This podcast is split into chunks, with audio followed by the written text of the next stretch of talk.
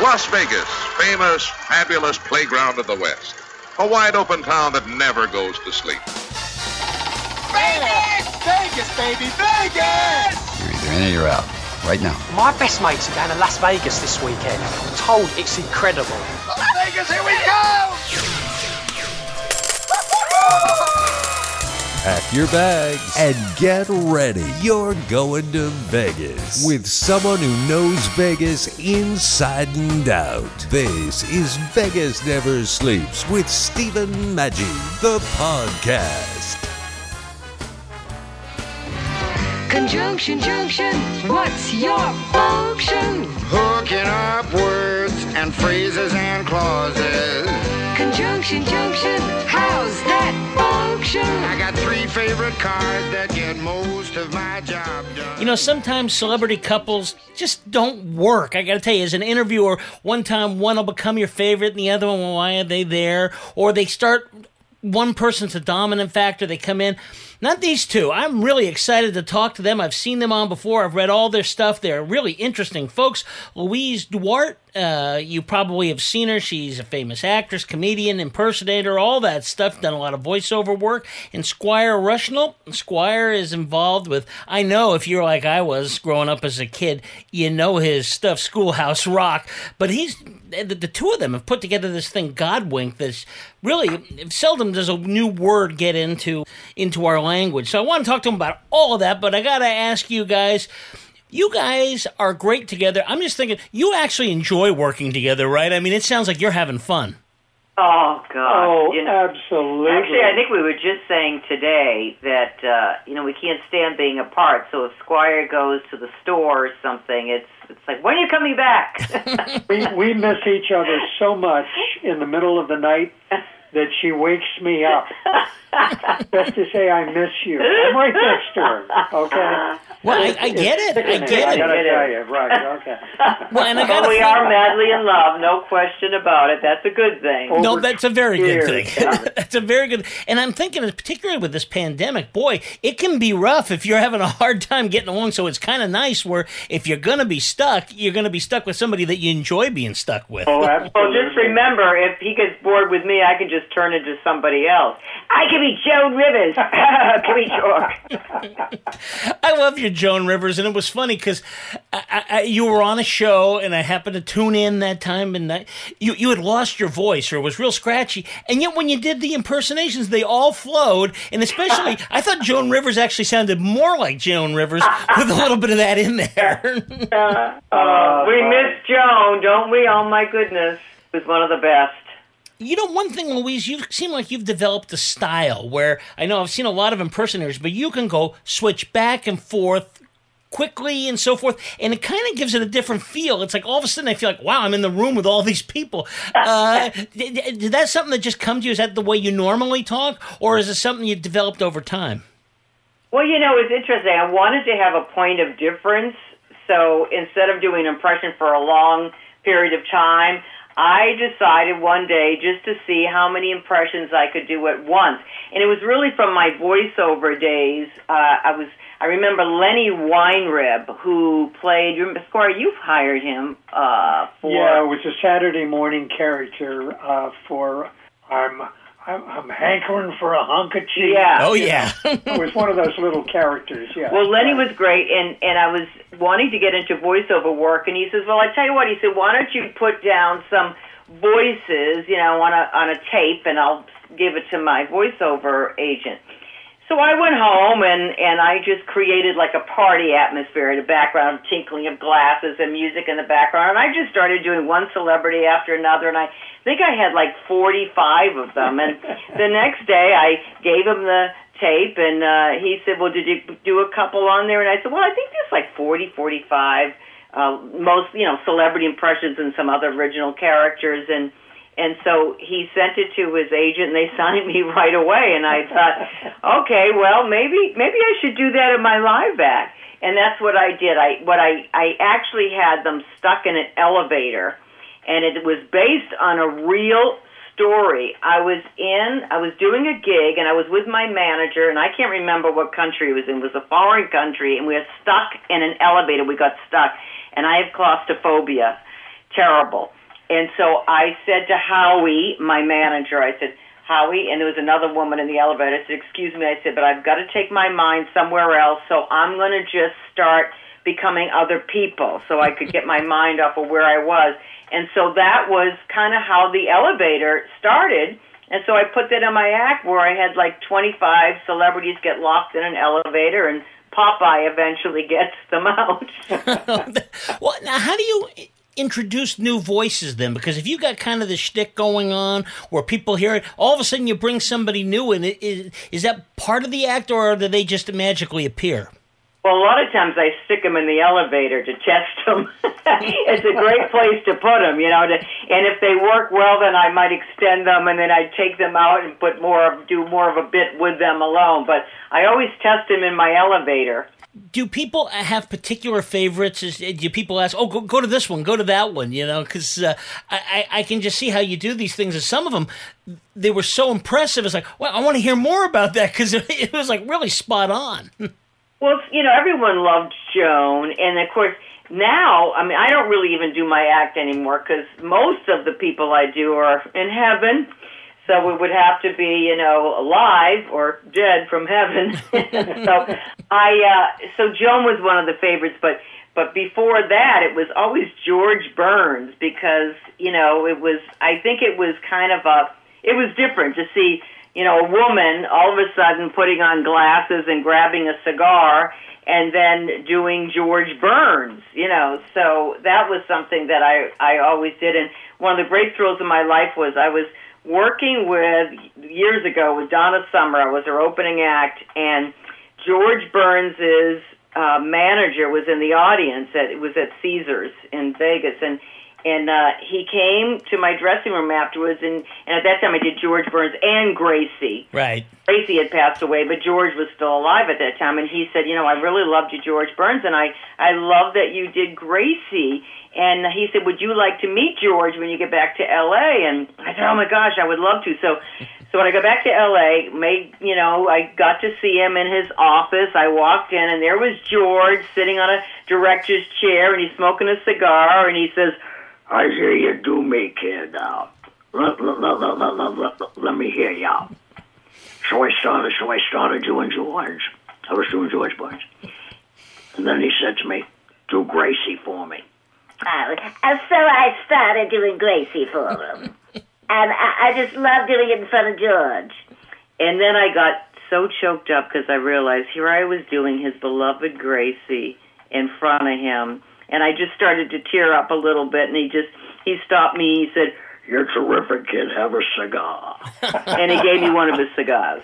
Oh, that's great. And the Gracie was great because a lot of people don't remember how really important she was. She was a great star in her own right. And I just think bringing those two together, that was the first thing I picked up on. I go, wow, she's doing both ends of this, which I thought was great.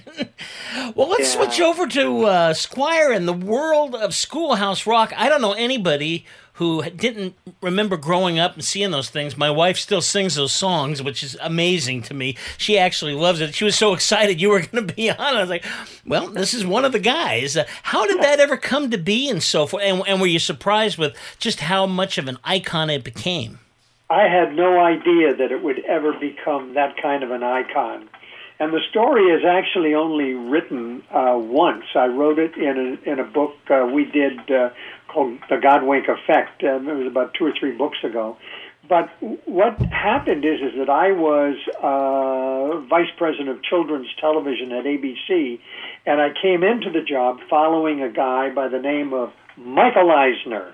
And Eisner was going off to ABC primetime, and then, of course, he ended up at Disney, the chairman of Disney, after a few other things in between. But anyway, the idea of Schoolhouse Rock didn't start right at the beginning.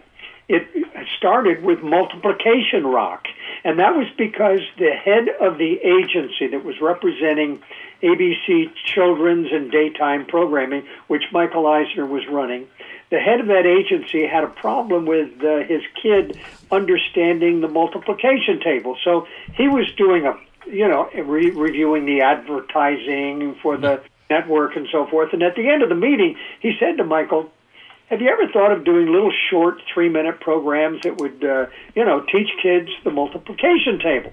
And then so they had a little song that they whipped up called Three is a Magic Number, and they started singing it right there.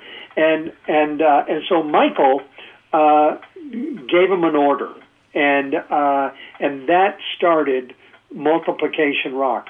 About a year and a half later, I came in, and Multiplication Rock was a big success. These two guys who were now working at the agency and producing that series, they were a little bit nervous because there was a new guy in charge of children's television. What if he doesn't like our programming? What if he deep six it? What if he thinks, I'm only going to do things that I invented? All those things. Right. Anyway, they came into the meeting, and they said, we'd really like to do some additional programs, about, parts of speech, on history, on science, and so forth. And so they're pitching their hearts out, and I'm already thinking, well, what are we going to call it? You can't call it Multiplication Rock anymore. And so when they finished their pitch, I said, well, we got to figure out what we call it. I said, what about Schoolhouse Rock? And they wrote that down, and that's how that happened. And it was just kind of an offhand remark that actually was bridged from the fact that their company was called Scholastic Rock, mm-hmm. and the Scholastic Productions. And so that's how Schoolhouse Rock started. But nobody ever knew that 40 years later, now 50 years later, whole segments of the population can sing every single one of them. And teachers have kept it alive. Parents have kept it alive. So that when we talk to younger kids today, we're always amazed. Most of them know what Schoolhouse Rock is. Well, yeah, they had an actual play out, and my wife and I took our kids. And what the funny part was, the kids were looking at my wife strange because she could sing all the songs. It's one of those things that kind of works. And yet, when you heard it as a concept, you start thinking, well, God, rock and schoolwork, they just kind of seem to be natural enemies. And yet, it really worked. And like you say, people still remember those tunes 30, 40, 50 years from ago. Louise and I were doing a speaking engagement together at the Alamo Dome, 40,000 seat theater, and it was called Women of Faith. And so when you're a speaker and you have an all-women audience, that's like walking in heaven, I'm sure. I don't know what heaven's going to be like, but I'll bet it's like having 40,000 women cheering you on and laughing at your jokes. Men always laugh inside. Women laugh outside. Yeah, they have fun with it. So before I went, I was doing inspirational stories, Godwink stories, and Louise was doing her comedy bits, and we were going to move in and out, wending them all together, inspiration and comedy. So just before I went out, she said, why don't you tell them that you were one of the fathers of Schoolhouse Rock? I said, honey, that was 35 years ago. They wouldn't remember that. And she said, well, why don't you try it? I bet they would. So I went on stage and said, first of all, I have to establish if any of my people are here from ABC. If you can finish this song, I'll know you're my people. And I sang, conjunction, junction.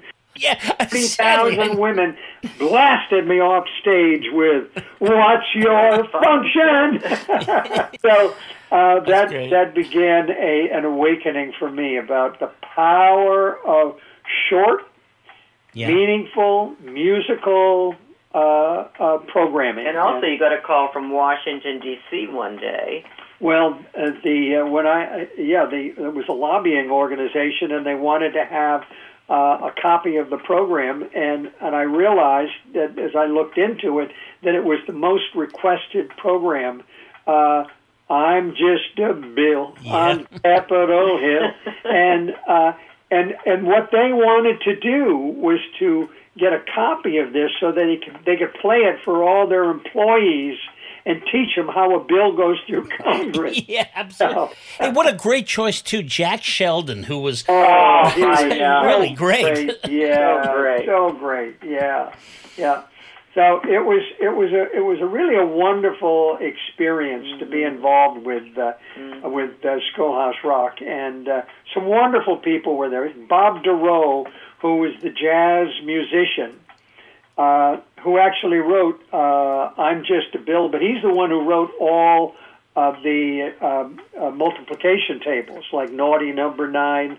Naughty number, magic number 3, and all those kinds of things. He also wrote Conjunction Junction. Oh, wow. But you know what's even bigger than that is this whole Godwinks thing. And I remember hearing a homily from a priest, and one of the things the priest talked about was the idea of coincidence. And it's like, he goes, wouldn't it be sad if we didn't think of God when we think of these things? That should be the first place. And lo and behold, I hear about this Godwinks thing. What an incredible idea. Kind of share to us how you came up with that, and then the combination of the two of you working with, you're putting the comedy in there.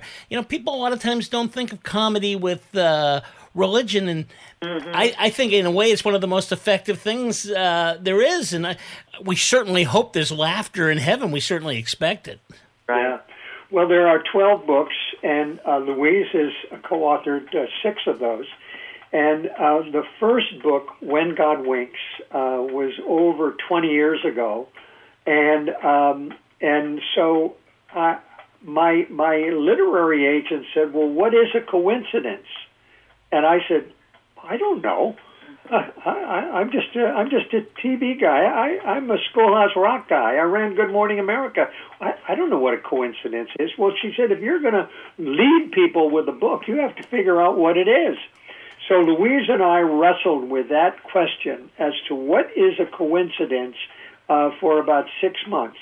And finally, the little word Godwink floated into my mind, and I thought, gee, that's kind of fun. That doesn't sound very threatening. And we stuck it into the manuscript, and it flowed very easily. It replaced coincidence very well, and it slipped right into the language. But here's the thing.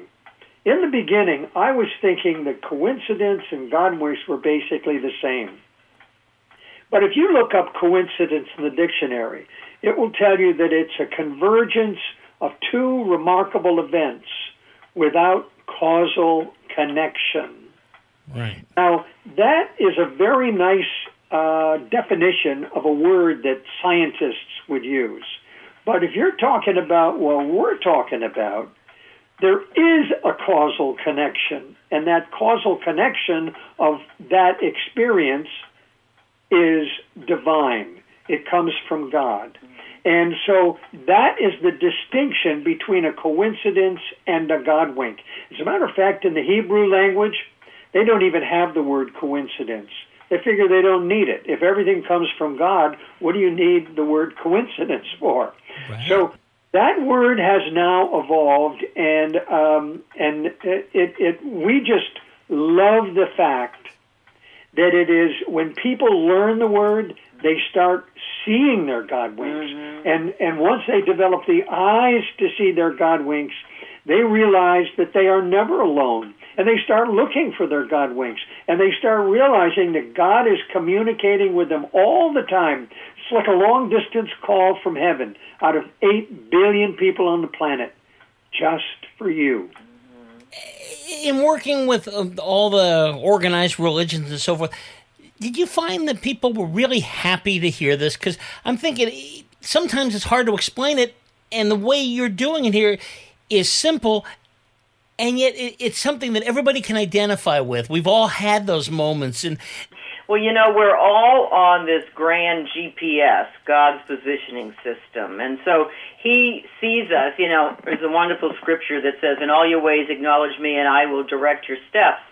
So what he does is there's a great quote from Sir William Temple back in, the 15th century or something like that, Squire? Was it? 1650. of 16, and he said, when I pray, coincidences happen. When I don't, they don't. Well, you could just substitute that with Godwinks. When I pray, Godwinks happen. And it is true, the more you pray, the more Godwinks you see, because again, you're acknowledging God, and the more you acknowledge him, the more he's going to acknowledge you, and he unfolds these wonderful little, they'll call them serendipitous or coincidence, and of course we call them Godwinks. And Godwinks is one of those friendly words. It's like if you were sitting at the big table with someone you love, like grandma or mom or dad, and they gave you a little wink. You know, you didn't ask what that meant. You knew it meant, hey, kid, I'm thinking of you right now, you know, and that's what a Godwink is. It's just God letting us know that he loves us, he's thinking about us, and, you know, we're the apple of his eye. Well, you know, Stephen, to your point about what the churches might think, what the pastors might think, 20 years ago, I was worried to death about that, because I'm thinking, hey, I'm just the Schoolhouse Rock guy, for crying out loud. What am I doing? What authority do I have to, you know, come up with a word that describes something about religion that I'm mainly ignorant about when you put it into the grand context of what most pastors know? But what has thrilled me more than anything else has been the receptivity of pastors to that word. Every pastor that we've encountered, from Pat Robertson to Joel Osteen to Robert Morris, they all have said, attaboy. That, you know, you got a name for it. You now are making a connection for people. But you know, the best compliment we had was from a pastor in West Covina, a church called Faith Community, Jim Reeve.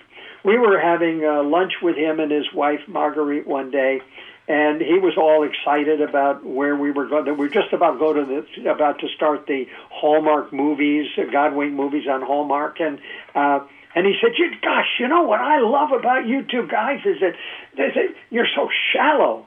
And he said, no, I didn't mean it that way. He says, what I mean is, you two are bringing people into the shallow end of the pool, yeah, and leaving it to us pastors, mm-hmm, to take them to the deep end. Mm-hmm. And we said, yes, mm-hmm, that is what we are. We are shallow people. We are Schoolhouse Rockers and God Winkers, and they go together because it's simple. Yeah. Well, and starting points are great. You know, you talk about getting God Winks. Certainly, this whole concept, it seems like, has had a lot of God Winks. I mean, all of a sudden, it's showing up in dictionaries. People are talking about it. Like you mentioned, Hallmark did movies on it. When this first popped up, you probably didn't think this was going to end up being like this, I wouldn't think. No, the movies, it was so fascinating how the movies came about. Matter of fact, we have a movie that's, can we say who it's with, Squire, the new movie? No, we can't yet. Can't, okay, but we will in probably a few days. Yeah, but right. Anyway, well, there was a partner of ours who's working on the Godwink films with us, and he was at another network, mm-hmm, and he was pitching some of his other movies, and they were saying, do you have anything else? Streaming network. Yeah, streaming network. Mm-hmm. And he was pitching, large one. Yeah, large one. Starts with an N? Yeah, I think I know what you're talking about. So he was pitching all these movies, and we had just been turned down by Hallmark when we pitched a dog movie. And we thought for sure they were going to go for this dog movie. And they turned it down because the dog at the beginning of the movie is in jeopardy. They're about to put the dog down. And so at that time, Bill Abbott, who was the CEO of Hallmark, he loves dogs so much, and he never likes to see dogs in jeopardy. So he turned it down. So we were very disappointed because it was a great Hallmark movie. So now our friend and partner, he's there, he's pitching like crazy, pitching his little heart out, and they said, nah. So he gets up to leave, and he says, listen, I have one more story, and he tells this incredible Godwink story, and the network says, we love it. So that's a movie that's going to be done very soon. We start that actually on June 1st, and the book from which that story comes is called Dogwinks. Mm-hmm. True Godwink stories of dogs. Mm-hmm. And every story in the book has a dog right at the center of it, yeah. But they're Godwink stories. Yep. So when we go back to our pastor in West Covina, we'll say, we're so shallow now, we're on the beach still with dogs. I mean, we don't even have our toe in the water with Dogwinks. Yeah. But it's a wonderful, wonderful movie, an incredible Godwink, Dogwink story. So we're just, we're thrilled with that one. But Hallmark has always been so good to us. They love the concept, and people, this is our third Hallmark movie that we did. Our third, yeah. So, and they do very well in the ratings. And I think one of the reasons why people love them so much is that they're true stories. So at the end of every Godwink Christmas story, you'll see the real people and kind of where are they now. And it just gives people hope to know, wow, if that Godwink happened for them, it can happen for me. So, yeah. Well, I think people really do get a lot of inspiration from it. The books, everything that's been involved with it have been such a great gift to people, not to mention your careers both. People just smile whenever they talk about any of this stuff. So I want to let people know before we leave here how they can get a hold of you guys, because I know you do speak all over the place and so forth. You got books coming out. What's the best way for us to follow you? The best thing to do is Godwinks.com. And Godwinks.com is our main site, and so we will be refreshing it even more than we have been in the past. And we're just going into a new phase with that to keep everybody up to date on the movies that we got going and the announcements in the book and so on and so forth. And actually tomorrow, Squire, you're going to start Dogwink Wednesdays. Yeah. And you have the story of what the movie's gonna be. Yeah, it's a great Dogwink story. And so what we're gonna be able to do, and Dogwink Wednesdays will air on Facebook and on God Winkers. And so those are two sites on Facebook. God Winkers is a private group, and Louise runs that, and I run the God Winks, which is a little different. I think God Winkers is more personal and prayerful. More spiritual, yeah. Mm-hmm. It started out to get God Wink stories, but God had another idea for it. We've got some stories, but matter of fact, the movie that we're doing, the Dogwink movie, was given to us by a God Winker, someone who said, you ought to check this, I saw this story in the Providence local, newspaper, and we followed up, and that's how we got this story. But God Winkers is really a page where it's we pray for one another. So people will post their prayer requests, and there's almost 11,000 people on there. Squire's Godwink page has over 300,000, and that's a little more lighthearted, and they tell stories. And it's more story-based. Mm-hmm. But anyway, every week we're going to do a different Godwink story, encourage people to send us their Godwink stories, and Dogwinks and Godwinks.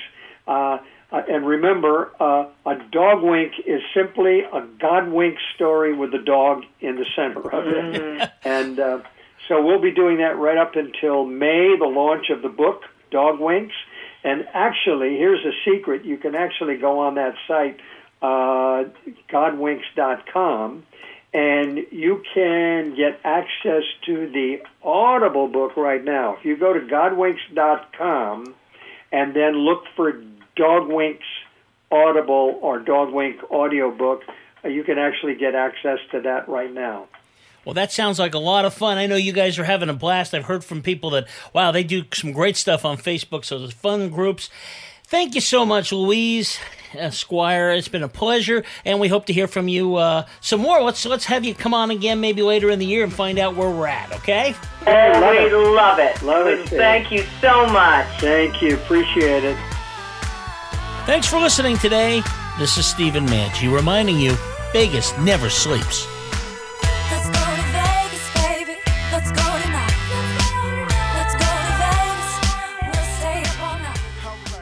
What if every dollar you invested into your training program turned into $30 of revenue?